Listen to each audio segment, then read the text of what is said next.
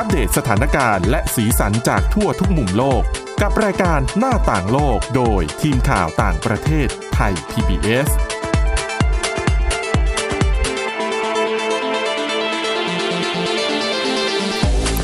สวัสดีค่ะ ต้อนรับคุณผู้ฟังเข้าสู่รายการหน้าต่างโลกนะคะ มาอัปเดตเรื่องราวสถานการณ์และสีสันจากทั่วทุกมุมโลกกับทีมข่าวต่างประเทศไทย PBS ได้เช่นเคยทุกวันนะคะ วันนี้อยู่กับคุณทิพย์ตะวันธีรนัยพงษ์และดิฉันวินิษฐาจิตกรีค่ะ สวัสดีค่ะ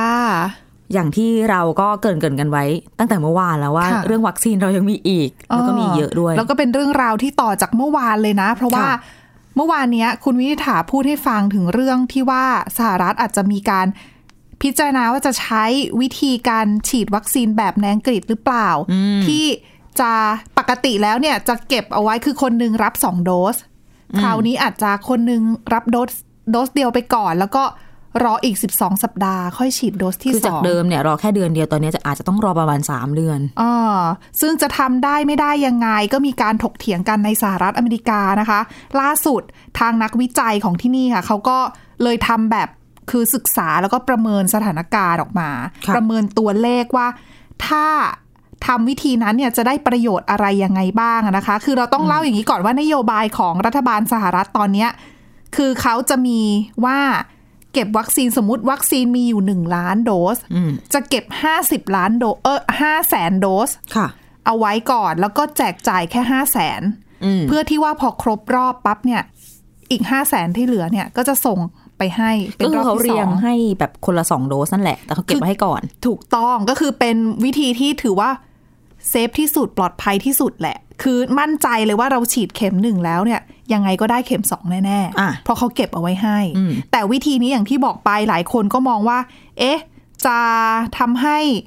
วัคซีนเนี่ยไปค้างเอาไว้โดยไม่มีประโยชน์หรือเปล่าค่ะทำไมไม่เอาออกมาฉีดซะเลยล่ะ ทางทีมนักวิจัยอันนี้เขาก็เลยเสนอเขาว่าจากการศึกษาของเขาเนี่ยเขาบอกว่าหากรัฐบาลสหรัฐเนี่ยเปลี่ยนนโยบายใหม่จากเดิมที่เก็บ 50%เนี่ย เหลือเพียงแค่ 10%อืมในช่วง 3 สัปดาห์แรกที่มีการปล่อยเปิดตัวคือเหมือนกับมีการผลิตวัคซีนออกมาแล้วเนี่ยช่วง 3 สัปดาห์แรกเนี่ยเก็บไว้แค่ 10%นะ แล้วก็ยังไม่ปล่อยออกมา เขาบอกว่า จะทำให้สหรัฐเนี่ยมีอัตราผู้ติดเชื้อลดลงนะ มากถึง 29%ก็คือเกือบหนึ่งในสามอะหมายถึงครอบคลุมฉีดวัคซีนครอบคลุมคนถูกมากต้องขึ้นแล้ววัคซีนก็ได้ผลในการยับยั้งปป้อการระบาดถูกต้องมเขาบอกขึ้นจะช่วยปกป้องประชาชนคือยับยั้งการแพร่ระบาดเนี่ยในช่วงประมาณ 8 สัปดาห์ได้อืม สูงสุดถึง 29เปอร์เซ็นค่ะเขาก็เพราะเขามองว่าการที่วัคซีนเนี่ยเก็บน้อยลง ก็ทำให้คนเนี่ยได้รับวัคซีนเพิ่มมากขึ้นอืมเออซึ่งเขาบอกว่าตรงเนี้ยนักวิจัยเขาคำนวณแล้วนะ กับปัจจัยแวดล้อมต่าง ๆ ที่อาจจะเข้ามามีผล เช่น เรื่องของการจัดส่งวัคซีน เรื่องของการผลิตวัคซีนให้ได้ทันตามตามความต้องการนะนะคะ รวมไปถึงคำนวณในส่วนของประสิทธิภาพของวัคซีนโดสแรกกรณีที่ ไม่ได้ฉีดโดสสองอะจริง ๆ มันมีตัวเลขมานะตอนแรก ๆ ที่เราทำเรื่องวัคซีนกันหมายถึงว่าดิฉันอะจำตัวเลขแน่ๆไม่ได้ แต่ว่าเขาก็ดูว่าอะสมมติสมมติฉีดวัคซีนเข็มแรกไปแล้วค่ะอเจ็ดวันน่ะก็เริ่มมีภูมิแล้วเออแต่ว่าเขาก็ไม่รู้ว่าปกป้องได้ดีมากน้อยแค่ไหนใช่อเพราะว่าหลักคิดที่เขาดีไซน์ที่เขาออกแบบวัคซีนเอาไว้ก็คือ เข็มแรกเนี่ยเข้าไปทำให้ร่างกายเหมือนกับเริ่มรับคำสั่งจาก mRNA อืมแล้วก็ผลิต สารภูมิต้านทานแอนติบอดีใช่ไหมแล้วเหมือนเข็มที่สองมันจะเข้าไปย้ำไงไปกระตุ้น ซึ่งการกระตุ้นเนี่ยจริงๆหลังคือทางฝั่งอังกฤษเขาจะมองว่าหลังจากหนึ่งเดือนแล้วมันก็น่าจะโอเคอยู่ใช่ไหมก็คือมีนักวิทยาศาสตร์และแพทย์ส่วนหนึ่งที่เขาเชื่อว่าร่างกายของคนเราอะอืมคือเก่งกว่าที่คิด คือจำได้แหละ ใช่จำได้เป็นเดือนดัเดืงอนนั้นหลาเนี่ยยเดือนด้วยซ้ำกระตุ้นหลังจากนั้นก็ได้ไม่เป็นไรตอนถูกที่กระบวนการผลิตเนี่ยสามารถผลิตแล้วสต็อกวัคซีนได้แล้วอะ เขาเชื่อว่าอย่างนั้นอ๋อทีนี้ดิฉันน่ะสงสัย ว่าทำไมตอนที่ออกแบบวัคซีนแต่แรกอะเขาไม่ได้คิดเรื่องนี้อะนั่นน่ะสิเข้าใจไหมในฐานะผู้บริโภค ในเมื่อในมันเมื่อดิจัฉังนหวะคิดเนี้ยว่าเขาเขาคิดรีได้บไงคือเขารีบที่จะผลิตอ๋อแล้วเขาก็ไม่ได้ประเมินว่า เอ๊ะจริง ๆ แล้วเนี่ย การจัดสรรวัคซีนเนี่ยมันสามารถทำได้หลายรูปแบบเออคือจริง ๆ ดิฉันว่ามันก็ไม่ผิดอะไรนะ กับการที่เราสองโดสแล้วเหลื่อมกันแบบ 21 หรือ 28 วันอย่างเงี้ย เราสามารถคือเราไม่จำเป็นต้องกักวัคซีนเอาไว้ถึง 50%อะอืม คือหมายถึงว่ามันคือโรงงานผลิตวัคซีนมันเขาผลิตทุกวันช้าได้อยู่แล้วอะอืมมันคือช้าเราได้เจ็ดสามารถวันไม่ต้องเก็บถึง 50 ก็ได้เราทยอยออกไปก่อนอะเพราะยังไงเราจะมีวัคซีนใหม่อะที่ผลิตเสร็จอะอืมมาเติมสต็อกของเราอยู่แล้วถูกแต่นั่นหมายความว่าต้องเป็นเคสว่าการขนส่งไม่มีปัญหาอ่าแต่โรงงานนั่นแหละผลิตไม่มีปัญหา เขาอาจจะกลัวประมาณใช่คือโชคทางร้ายรัฐจริง ๆ โรงงานใช่ ประสบปัญหา ซึ่งนักวิทยาศาสตร์กลุ่มเนี้ยเขาวิเคราะห์เอาไว้คือเขาศึกษาไว้ด้วยนะ กรณีที่เลวร้ายที่สุดเนี่ยว่าโรงงานผลิตวัคซีนไม่ได้ หรือว่าวัคซีนเนี่ยปกป้องได้น้อยมากสำหรับคนที่ฉีดแค่เข็มเดียวค่ะเขาบอกว่าในกรณีแบบเนี้ยจะทำให้การเก็บวัคซีนเอาไว้ 50%เนี่ยมีประโยชน์แล้วก็มีประสิทธิภาพในการปกป้องดีกว่า เก็บเอาไว้ 10%อันนี้เนี่ยแหละดิฉันว่าที่เขาคิดกันไว้ตั้งแต่แรก คือเขาเพื่อความคือชัวร์คือเป๊ะเอาง่ายๆเอาความเป๊ะเวลาเอาเปอร์เซ็นต์เขาคิดในการก็ต้ป้อองงกัน worst case scenario ก่อนใช่ไหมนี่กำลังพยายามเข้าใจถึงอย่างที่ตั้งคำถามเองแล้วตอนนี้ก็ได้คำตอบเอง เรื่องของตอนพัฒนาวัคซีนว่าค่ะทำไมถึงเล็งแต่เรื่องของการแบบต้องฉีดสองเข็มอ่าน่าจะเป็นเพราะตอนนั้นเนี่ยจะเอาตัวเลขประสิทธิภาพ ในการป้องกันอืมที่สูงเป็นสูไปงได้ เพราะว่าให้มัพอนเข็มเดียวใกล้ร้อยมันที่ก็อาสุจดจะแบบใช่ นี่น่าจะขนาดเป็นใช้โกเทคโนโลยีใหม่แล้วนะ อุ๊ยแต่95เปอร์เซ็นต์มันก็น่าตื่นเต้นมาก ๆ แล้วนะอ๋อหมายถึงว่าเมื่อเทียบกับวัคซีนทั่ว ๆ ไปอะนั่นน่ะสิคะเพราะว่าซึ่งนี่ก็ถือว่าเก่งมาก ๆ แล้วจริงคือจริง ๆ ต้องยอมรับว่าวัคซีนไม่ใช่ยาวิเศษไงๆอืม ใช่ เออ ถึงฉีดไปแล้วเนี่ย เขาปกป้องเราได้จริงก็ ก็ตามแต่ว่า คือไม่ได้ร้อยเปอร์เซ็นต์ไง แล้วปรากฏว่ามาเจอนี่อีกจ้า เจอกลายพันธุ์อีก เออนั่นสิคะ แต่ว่าอีกหนึ่งปัจจัยในสหรัฐอเมริกาหลายคนก็พูดถึงเหมือนกันว่า จริง ๆ แล้วการฉีดเข็มเดียวหรือสองเข็ม หรือว่าเก็บสต็อกอะไรเอาไว้ไหมเนี่ย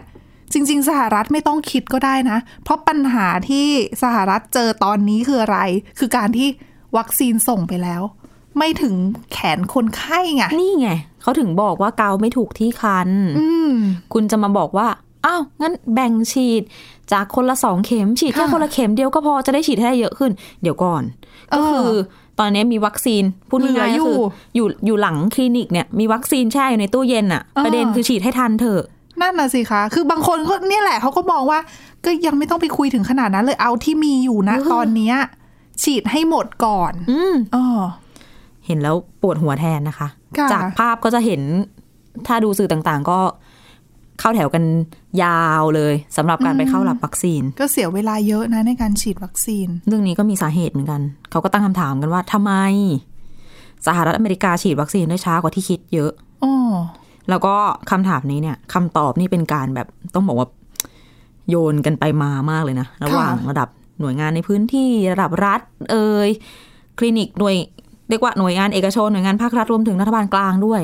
แต่ว่าข้อสรุปส่วนหนึ่ง ที่ได้มาเนี่ย เป็นเพราะว่าในช่วงเอ่อมันก่อนหน้านี้เป็นคริสต์มาสแล้วก็เป็นปีใหม่ เป็นวันหยุด ซึ่งทำให้ยาวเลยจำนวนบุคลากรทางการแพทย์ นอกจากจะติดโควิด -19 ไปแล้วส่วนหนึ่ง ยังหยุดยาวอีก ก็คือพูดง่ายๆไม่มีคนฉีดทำให้การฉีดวัคซีนเนี่ย ช้ากว่าที่คิด แล้วกระบวนการในการฉีดก็ไม่ได้ ไม่ได้ทำได้รวดเร็วเหมือนกับที่เขาคิดไว้ก่อนหน้านี้ด้วยนะ อีกอย่างหนึ่งคน ที่ คือเวลาเขาส่งวัคซีนไปตามแต่ละพื้นที่เนี่ยเขาจะประมาณการไว้แล้วแหละว่า มีกลุ่มเสี่ยงจำนวนเท่าไหร่อะไรยังไงจะมาเข้ารับวัคซีน ปรากฏว่าเอาเข้าจริงๆเนี่ย คนจะไปฉีดไม่ไป กลัว อืมก็มีข่าวเยอะนะอ่าเกี่ยวกับเรื่องของวัคซีนทำให้ความเชื่อถือใช่เชื่อมั่นเนี่ยลดลง ปฏิเสธไม่ยอมรับวัคซีน อืม จนทำให้มีคลิปออกมาในโลกออนไลน์เลยอะค่ะที่เป็นไวรัลที่ มีผู้ชายคนหนึ่งเขาไปเดินซื้อของมั้งอ๋อแล้วเหมือนกับว่าวันนั้นในพื้นที่ที่ฉันจำรัฐไม่ได้อะเขาเอาวัคซีนมาเตรียมจะฉีดให้บุคลากรทางการแพทย์ค่ะ แล้วบุคลากรทางการแพทย์กลุ่มนั้นอะไม่ยอมไปรับวัคซีน กลัวยังไม่เชื่อใช่คือหลาย ๆ คนในสหรัฐคือที่เป็นเจ้าหน้าที่ทางการแพทย์ด้วยเนี่ยเขาก็มองว่ากำลังจะถูกใช้เป็นหนูทดลองหรือเปล่าเขาก็ไม่กล้ารับไงสรุปคุณผู้ชายคนที่ไปเดินซื้อของคนนั้นอะได้ฟรีไปเลย แล้วก็ไม่ใช่กลุ่มเสี่ยงด้วยนะ หมายถึงว่าไม่ได้อายุเยอะอะก็วัยกลางคนทั่วๆไป ได้ไปเฉยเลยเนื่องจากว่าวัคซีนตัวนั้นอะอ่ามันถูกเอามัออกเอามามาจากแล้วตู้เย็นแล้วอ่าถ้าไม่ฉีดมันจะเสียต้องทิ้ง ก็เลยนะเอาไปรับทิ้งไว้โชคในไปแขนเอ้ยโชคดีกว่าถูกลอตเตอรี่อีกนะ ไม่รู้โชคดีหรือโชคไม่ดีแล้วแต่คนจะเชื่อนะหรออันนี้มีเพื่อนอยู่ที่แคลิฟอร์เนียเหมือนกัน เขาเรียนโรงเรียนเหมือนแบบเภสัชกรอะไรประมาณเนี้ย ก็มีกรณีอย่างคล้ายๆ อย่างเงี้ยเกิดขึ้นบอกว่าเตรียมวัคซีนไว้แล้ว แล้วก็อ๋อกลุ่มเสี่ยงไม่กลุ่มมาอะไรไม่มาไม่มารับไม่มาก็เตรียมจะแบบก็เลยมาถามความสมัครใจของอืมเขาก็อายุประมาณ30อะไม่ได้ถือว่าเป็นกลุ่มเสี่ยง ไม่น่าจะได้ก่อน อืมแต่ก็กำลังจะได้ ก็แต่ว่าเราก็มีสิทธิ์เลือกไงว่าเราจะรับหรือว่าเราจะไม่รับอืมถูกไหมล่ะก็จริง แต่ว่าก็ถือว่าเป็นโชคที่มาแบบเป็นเป็นลาบลอยแบบ ไม่รู้เนื้ออ๋อรู้ใช่ใช่ตัวนะ ก็ตื่นเต้นไปเหมือนกันอ๋อเพราะว่าเรื่องนี้ก็ถามหลายคนเหมือนกันในหลายประเทศ เพื่อนๆที่อยู่ว่ารวมถึงคนที่เขามีครอบครัวที่นู่นนะว่าค่ะสมมติสมมติถึงคิวฉีดวัคซีนอะอ๋อเขาจะไปฉีดกันไหมอ๋อเพราะว่าเราแล้ตอบได้ยินฉีดไหมคะฉีด อย่างคนที่อังกฤษเนี่ยเขาบอกฉีด ดิฉันว่าอังกฤษนี่ค่อนข้างเชื่อมั่นในรัฐบาลเยอะ คือเชื่อมั่นในในหน่วยงานทางการแพทย์ค่อนข้างเยอะนะ บวกกับความเป็นคือเหมือนเขาพูดว่าเขาอยู่บ้านมาไม่รู้กี่เดือนแล้วอะแล้วชีวิตเขามันแบบอะไรก็ไม่รู้ มันแย่มาก มันจะไปทางไหนก็ไปไม่ถูกทำอะไรค่ะก็ทำไม่ได้อยู่แต่ในบ้านกันก็มมาองว่าเป็นทางออกนะ ใช่ มันคือเหมือนเป็นความหวังของเขา ต่างจากฝรั่งเศสอะเออไม่ยอมฉีดคือฉีด ล่าช้ามากจริงแล้วในสหรัฐอเมริกาก็เหมือนกันเหมือนกับว่าคนก็ค่อนข้างจะมีแบบอิสระในการใช้ชีวิตๆอืมเนาะก็เลยมองว่าเฮ้ยวัคซีนอะไม่น่าไว้ใจอะอะไรประมาณนี้ ก็แตกต่างหลากหลายกันไปนะคะ ไม่รู้คุณผู้ฟังคิดยังไงเรื่องวัคซีนอืมมีคอมเมนต์มาบอกเรากันได้นะคะ น่าสนใจเหมือนกันอะเดี๋ยวช่วงนี้พักกันก่อนนะคะ ฟังกันต่อในช่วงที่ 2 ค่ะ หน้าต่างโลกโดยทีมข่าวต่างประเทศไทย PBS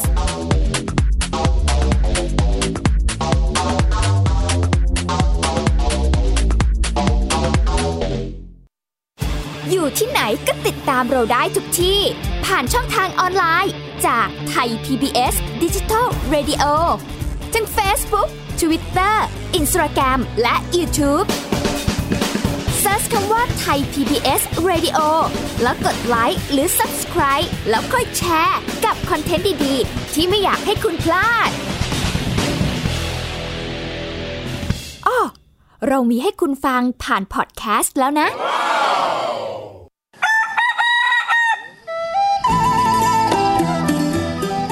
สถานีประชาชนไทย PBS ร่วมกับเครือข่าย จัดกิจกรรม มอบไออุ่นให้พี่น้อง ณที่ว่าการอำเภอเฉลิมพระเกียรติจังหวัดน่าน ในวันเสาร์ที่ 23 มกราคม 2564 ขอเชิญทุกท่าน บริจาคผ้าห่ม เสื้อกันหนาวใหม่ ทั้งเด็กและผู้ใหญ่ พร้อมอุปกรณ์เครื่องเขียน การเรียนการสอนของเล่นเสริมทักษะ และขนมขบเคี้ยวสำหรับเด็กๆ ด้วยวิธีการดังนี้ ร่วมบริจาคเงินเพื่อจัดซื้อผ้าห่มใหม่ได้ที่ ชื่อบัญชี มูลนิธิองค์การกระจายเสียงและแพร่ภาพสาธารณะแห่งประเทศไทย บัญชีธนาคารกรุงไทย สาขาการปิโตรเลียม ประเภทออมทรัพย์ เลขที่บัญชี 071-015-6235 เปิดรับบริจาคเงินจนถึงวันที่ 31 ธันวาคม 2563 ร่วมบริจาคผ้าห่มใหม่ เครื่องกันหนาวใหม่ และสิ่งของต่างๆ ได้ที่ รายการสถานีประชาชน ไทย PBS ถนนวิภาวดีรังสิต เขตหลักสี่ กรุงเทพ 10210 ติดสโมสรตำรวจ สอบถามข้อมูลได้ที่ รายการสถานีประชาชน โทรศัพท์ 02 790 2111หรือ 02 790 2630ถึง3วันจันทร์ถึงศุกร์ 9นาฬิกาถึง 18นาฬิกาหรือ Line ID แอดร้องทุกไทย PBS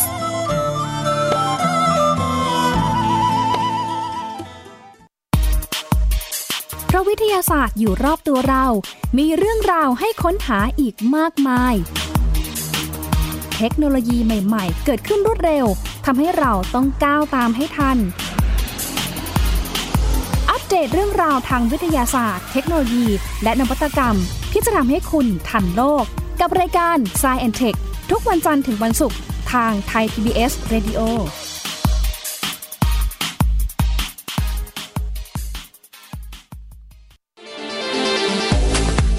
หน้าต่างโลกโดยทีมข่าวต่างประเทศไทย PBS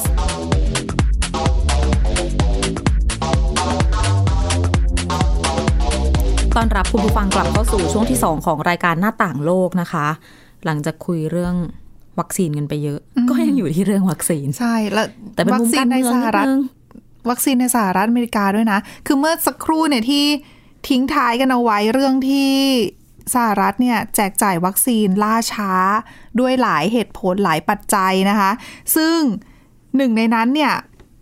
หลายคนก็โทษว่าเป็น ฝีมือของตัวรัฐบาลโดนัลด์ทรัมป์ด้วยหรือเปล่าเนี่ยเนี่ยคนไม่ใช่ทำอะไรก็ผิดไปหมด เออแต่ก็ไม่ไม่ซะทีเดียวนะ เพราะอย่างเอ่อที่ปรึกษาของทีมที่ดูแลโควิด -19 ของตัวโจไบเดนว่าที่ผู้นำสหรัฐอเมริกาคนใหม่ที่เดี๋ยวจะเข้ามารับตำแหน่งเนี่ยเดือนนี้แล้วนี่ 20 มกราคมนะอีกคะไม่กี่วันแล้ว ใช่ คือเขาก็บอกเขาประกาศไว้เลยว่า เขาเข้ามารับตำแหน่ง จะฉีดให้ได้กี่ล้านนะ หนึ่งร้อยอะไรนะ ล้านคนในหนึ่งร้อยวันแรกไหมคือที่ฉันจำตัวเลขไม่ผิดจำตัวเลขไม่ได้จำได้แต่ตัวเลขที่ว่าแบบ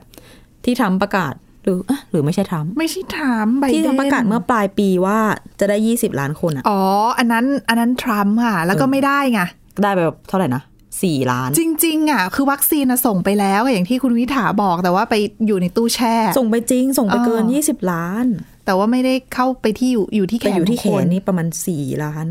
สี่ล้านต้นซึ่งหลาย ๆ คนก็เป็นบอกเขาก็บอกว่า คือรัฐบาลทรัมป์เนี่ยทำแค่ส่งวัคซีนอย่างเดียวนั่นคือเหมือนกับรัฐบาลกลางแทนที่มีทรัพยากรเยอะเนี่ยจะให้ความช่วยเหลือรัฐบาลท้องถิ่น หรือว่าหน่วยงานย่อยๆ ในระดับชุมชนน่ะในการฉีดวัคซีน เพราะว่าจริงๆ เขาก็อาจจะต้องมีทักษะบางอย่าง รวมทั้งต้องมีเงินทุน ในเรื่องของการจ้างบุคลากรทางการแพทย์ให้ไปฉีด ในเรื่องของการเทรนๆอืมแต่เขาบอกว่ารัฐบาลทรัมป์ไม่ให้อะไรเลย หน้าที่ของทรัมป์ที่มองเอาไว้อย่างเดียวคือ แค่ส่งเหมือนกับรับของมาจากโรงงานผลิตวัคซีน แล้วก็ส่งให้ถึงมือเจ้าหน้าที่ท้องถิ่นแค่นั้นแล้วก็ถือว่าตัวเองหมดหน้าที่แล้ว เสร็จแล้วเออแล้วทรัมป์ก็ออกมาวิจารณ์ด้วยนะ รัฐบาลท้องถิ่นว่า เนี่ยเราอุตส่าห์ส่งไปให้แล้วทำไมคุณไม่ฉีด เออทางรัฐบาลท้องถิ่นเขาก็มองว่า ก็คุณไม่ได้ช่วย support อะไรฉันเลย นอกจากการส่ง นี่จึงเป็นที่มาของทีมที่ปรึกษาของไบเดนน่ะนะคะ เขาก็ออกมาประกาศว่ารับตำแหน่งปั๊บ จะร่วมมืออย่างใกล้ชิดกับเจ้าหน้าที่ในระดับท้องถิ่น ระดับรัฐ ระดับชุมชน ในการที่จะให้ความช่วยเหลือเขา แนะนำเขาประสานงานกับพวกเขาในการที่จะเร่ง กระบวนการฉีดวัคซีนโควิด -19 ค่ะ เพราะว่าถือว่าล่าช้ามากแล้วก็กระทบต่อสถานการณ์ในประเทศด้วยนะคะ ยิ่งยิ่งรับวัคซีนช้าเนี่ยจริงจริงๆมันมีโอกาสจะแบบป้องกันและทำให้สถานการณ์ดีกว่านี้ได้ ในระยะเวลาอันสั้นด้วยวัคซีนที่คุณอุตสาห์พัฒนาเสร็จอย่างรวดเร็วและจัดซื้อได้เป็นจำนวนมากเพราะคุณมีเงินเยอะ ใช่เออเป็นของบริษัทเขาด้วยนะคะของสัญชาติเขากลายเป็นว่าออกมาเป็นในรูปแบบนี้ซะอย่างนั้น ใช่ แล้วการที่วัคซีนเนี่ยไม่ถึงแขนประชาชน อืมอย่างทันท่วงทีเนี่ย ก็ทางรัฐนิวยอร์กแล้วก็ฟลอริดา ทางผู้ว่าการรัฐนี่ก็ออกมาประกาศเลยนะว่า ถ้าโรงพยาบาลไหนเนี่ย มีวัคซีนอยู่ในสต็อกแล้วไม่เอาไปฉีดคนไข้ ไม่เอาไปฉีดให้ประชาชนเนี่ยอืมคุณอาจจะเสี่ยงโดนพิจารณาปรับลดจำนวนวัคซีนที่คุณจะได้รับนะ ก็อุตส่าห์ให้ไปแล้วทำไมไม่จัดการไปฉีดให้ดี คือใช่ไหมด้วยความที่วัคซีนเนี่ยเขามีจำกัดไงดังนั้นอ่าการจัดสรรเนี่ยเขาก็อยากทำให้มันมีประสิทธิภาพมากที่สุดคือนิวยอร์กอาจจะตัดล็อตมาได้สมมุติน่ะนะคะอะตัวเลขกลมๆหนึ่งล้านค่ะ การที่เขาเอาไปให้บางโรงพยาบาลเยอะกว่าบางโรงพยาบาลเนี่ยอืมแต่ว่ากลับไม่ได้เอาไปฉีดเนี่ย มันก็คือการเสียประโยชน์อืมเขาก็เลยมองว่าเนี่ย เดี๋ยว เขาจะลดจำนวนที่จะส่งวัคซีนไปให้นะ ไม่ใช่แค่นั้นนิวยอร์กบอกว่า โรงพยาบาลอาจจะถูกปรับด้วยนะคะ ถ้ารับวัคซีนไปแล้วไม่เอาไปฉีดอืมซึ่งเขาบอกว่าอย่างในนิวยอร์กหรือว่าในฟลอริดาเนี่ยเขาบอกว่าโรงพยาบาลที่เป็นโรงพยาบาลเอกชนเนี่ยทำงานเรื่องของการฉีดวัคซีนเนี่ยได้มีประสิทธิภาพดีกว่าโรงพยาบาลรัฐค่ะ เออดังนั้นเนี่ยเขาก็มองว่าอาจจะต้องมีการปรับเปลี่ยนกลยุทธ์อะไรต่างๆ ในการฉีดวัคซีนเพิ่มเติมมากขึ้นหรือเปล่าอืมเพราะอย่างอาตัวเลขในนิวยอร์กเนี่ย ทาง CDC เขาเปิดเผยมานะคะว่า ฉีดวัคซีนโควิด -19 ให้กับประชาชนไปเพียงแค่หนึ่งในห้าของวัคซีนที่ได้รับทั้งหมดอะ เนี่ยมันไม่ใช่ว่าฉีดครึ่งนึงแล้วเก็บครึ่งหนึ่งนะอ๋อมันไม่ได้ถึงครึ่งไง อันนี้คือได้ไปเกือบ9 0 0แสนโดส ตั้งแต่ช่วงกลางเดือนธันวาคมนะคะ แต่ฉีดไปแค่ไม่ถึงหนึ่งในห้าอืมเนี่ยมันก็น่าคิดนะอืมว่าต้องจัดการอย่างไงให้ ดิฉันว่ามันเป็นเรื่องปัญหาของการบริหารจัดการด้วยแหละอืมแต่ก็แต่ว่าคือจะมองว่าเรื่องของรัฐบาลทรัมป์เป็นปัญหาทางการเมืองอย่างเดียวหรือเปล่าดิฉันว่า ก็อาจจะไม่ใช่ อืมดิหฉันลายว่าปัจเขาจัยก็ประกอบกันใช่คือ ต้องโทษเขาไหมก็เขาก็อาจจะมีความผิด คือจะไม่ในส่วนโทษหนึ่เลงยอะแต่ก็ว่าไม่ใช่ทั้งหมดก็ไม่ได้ไงอ่าเอถูกออะเป็นเรื่องที่ก็เป็นบทเรียนไปนะอืมว่าคือบางทีเนี่ย ที่เรายังไม่ได้วัคซีน ก็ไม่แน่ใจว่าเป็นเรื่องที่ดีหรือไม่ดี ถ้ามองในแง่ดีก็คือมีโอกาสเรียนรู้ จากความผิดพลาดของหลาย ๆ ประเทศนะแต่จริง ๆ เราก็ควรที่จะสั่งซื้อแล้วก็เก็บเก็บเอาไว้ สั่งซื้อแล้วมีเดี๋ยวเดือนหน้าก็ได้แล้วค่ะ ก็มีอย่างน้อยมีไว้ในมือก็ยังดีกว่านะคะดิฉันเชื่อว่าคนไทยหลายคนอยากฉีดนะ อืม แต่คุยหลายคนก็ก็กลัวเหมือนกันก็นะคืออยากฉีดแต่ไม่อยากฉีดเป็นคนแรกๆอันนี้เรียกว่าอยากฉีดหรือเปล่า รอดูก่อนไม่มีใครอยาก แต่เป็นสิงคโปร์หนูทดลก็องเป็นแบบเดียวกันนะ คือหลาย ๆ คนมองว่าอะก็อยากฉีดแหละ เชื่อว่าปลอดภัยแต่ว่าไม่เอาเป็นคนแรก ๆ ได้ไหมขอดูก่อนได้ไหมเอออะเดี๋ยวรอดูกันนะคะ เดือนหน้าน่าจะได้เห็นว่า ฉีดในไทยจริง ๆ แล้วเป็นยังไง แต่ว่าใกล้ ๆ นี้ที่อินเดียแหมความก้าวหน้าก้าวล้ำของอินเดียก็คือสัปดาห์นี้ อนุมัติวัคซีนไปถึง 2 ตัวด้วยกันเป็นของ a s t r a z เซ e c a ค่ะกับของที่ผลิตขึ้นในอินเดียเองนะคะ ซึ่งเนี่ยเป็นสิ่งที่แทนที่จะเป็นความยินดีซะอย่างเดียวนะ กลับกลายเป็นความกังวลค่ะ เพราะว่าผู้เชี่ยวชาญมองว่า ทางการอินเดียเนี่ยรีบเร่งอนุมัติ วัคซีนที่เขาใช้ชื่อว่าโควัคซีน มากเร็วมากเกินไป รีบเร่ง เกินไปหรือเปล่า อืมแสงหน้าบริษัทยาหลายหลาแห่ยงประเลยเทศนะเลย ซึ่งก็มีเครือข่ายที่เฝ้าระวังด้านสุขภาพของอินเดีย ชื่อว่า All India Drug Action Network ออกมาบอกว่าตกใจ และกังวลใจอย่างยิ่ง ในเรื่องของการขาดข้อมูล เกี่ยวกับประสิทธิภาพของวัคซีน แล้วก็ความโปร่งใสด้วย เนื่องจากว่าอะเวลาคุณจะอนุมัติวัคซีน คุณเวลาคุณจะบอกว่าวัคซีนดีหรือไม่ดีมันต้องมีตัวเลขเนาะอ๋อป้องกันได้ใช่ค่ะกี่เปอร์เซ็นต์อะไรแล้วก็ยังเหมือนไงกับหลาย ๆ ประเทศที่ออกมาประกาศก่อนหน้านี้อะนะคะ ซึ่งตรงเนี้ยมันไม่มีโอ้นั่นน่ะสิเราก็ไม่เห็นนะอืมไม่มีค่ะ สถาบันเขาไม่ได้ออกมาคือบอกว่ามันมีแอบกี่เปอร์เซ็นต์ แอบส่งข้อมูลไปให้รัฐบาลแล้วหรือเปล่า เพราะว่าก่อนรับรองก็ต้องมีข้อมูลตรงนี้ไหมรัฐบาลถึงจะต้องรับรองมีสิได้มันต้องอยู่ใน paper ใช่ไหมแต่ไม่รู้เหมือนกันว่ายังไง เขาออกมาพูดแค่ว่า วัคซีนนี้ปลอดภัยร้อยเปอร์เซ็นมีผลข้างเคียงก็คือแบบ แต่ร้อยเปอร์เซ็นต์ในดิฉันเริ่มไม่แน่ใจ มันไม่น่าจะร้อยอะเออออ่าเพราะผลข้างเคียงก็มีบ้างก็ไข้อ่อนๆปวดเมื่อยบ้างค่ะมีอาจจะแพ้เบื้องต้นบ้างอะคือว่าเป็น ผลข้างเคียงธรรมดาที่เกิดขึ้นกับวัคซีนทุกชนิด แต่จะบอกว่าคำว่าร้อยเปอร์เซ็นต์นั้นไม่ควรใช้กับอะไรก็ตามนะ ไม่ว่าจะวัคซีนยาหรือว่าเครื่องสำอาง คือวัคซีนที่พัฒนามาเป็นเวลานานก็ก็ไม่ร้อยเปอร์เซ็นต์นะปกเนื่องป้อจากงเราอะเออมนุษย์แต่ละคนไม่เหมือนกันใช่ร้อยคนมันจะมีคนอาจจะมีคนหนึงก็ได้ที่เขาแพ้หนักหรือจะแพ้น้อยๆก็ได้